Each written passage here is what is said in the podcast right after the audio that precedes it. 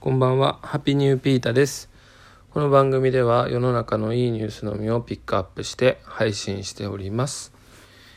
えー、なんだか3日の休みが終わりまして、なんか久しぶりに休んだ気もするんですけど、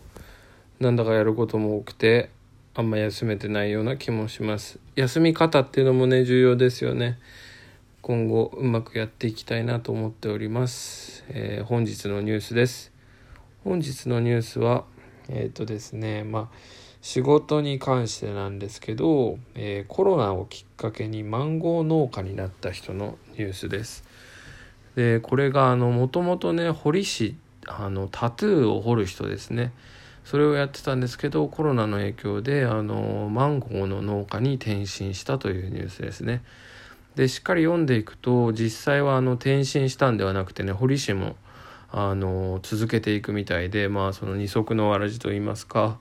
あのまあちょっとねこの影響を受けて新たな働き方みたいのを見つけた人の話ですね。でまあマンゴーといえばということで沖縄の話なんですけど、うん、今堀市っていうのもね大変みたいですね。あのまあ、3密ということでまあ一番のね接客業でね近づいてね掘らないといけないのでまあタトゥーをねあの入れたりしてくる人もなんか減ってるみたいでねなかなか厳しいみたいですね。でそんな中でまあちょっと自粛ってことでね家で YouTube とかを見る機会が増えたみたいででそこでなんかフルーツをね食べるえっ、ー、となんだっけなフルーツタリアンみたいなあのフルーツしか食べない人々のあの動画とかを見ててフルーツに興味を湧いてでかつあのそれをなんか作る側に行きたいみたいな興味が湧いたみたいにあの心が変わったみたいですね。でそっからいろいろとねあの親交のある人をたどってそのマンゴーの農園を紹介してもらって今まあ研修生として働かしてもらってるみたいですね。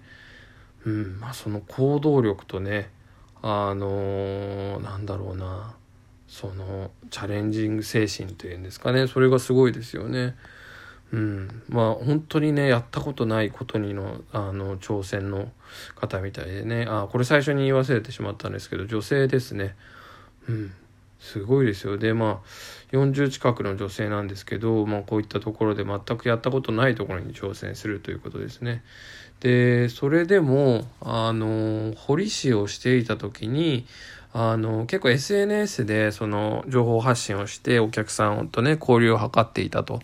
でその経験を生かして今そのマンゴー農園の社長さんかな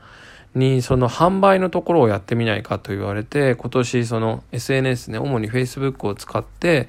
あのマンゴーの販売をねやったみたいなんですけどそれがすごくて本当に売り上げがねえっ、ー、とすごかったみたいですね。で、かつそれも、あの、今までね、廃棄されてたものを、あの、実際に SNS で売って、で、値段も4倍以上になったと。で、これね、別にだからといって悪いものを売ってるわけではなくて、マンゴーって結構ね、贈答品とかでね、使われたりしますけど、あの、一般家庭向けなら、まあその、まあ普段は廃棄されてしまうちょっとした傷物とかですかね、もうそれでも一般家庭なら買ってくれるだろうというところでまあおそらくねそういうところにちゃんと正直に書いてあの Facebook でねあの販売を地道にやったそうですね。でそうそこで本当にやる気を買われてその農園の社長さんにも、まあ、今後後を任せてもいいんじゃないかぐらいにねあの持ってもらえてるみたいなニュースなんですけど、うん、こうやってねあの他の仕事がやっぱり生きてきますよね。で記事の途中でもね農業は作るだけじゃなくてあの販売するまでが仕事だってことが書いていてまさにその通りだと思いますね。でもこうやってねもともとあの違うところでその販売とかねあのマーケティングのところでね力を詰めあの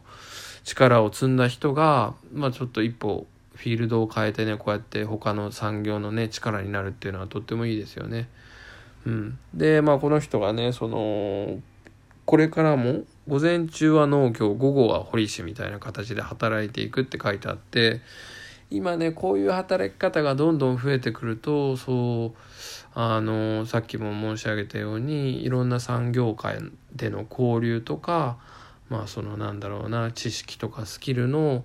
あの提供とかができるようになってまあいろんなね業界が元気になっていくんではないかなと思ったりもしてます。うん、こうやってコロナでね悪いニュースばっかりではないと思うのでまああのマスメディアと言われるねニュースたちもニュースの方々ももっとこういうねなんかちょっといいなと思うニュースを増やしていけたらな増やしていただけたらなと思います。今日はここまで。Take it easy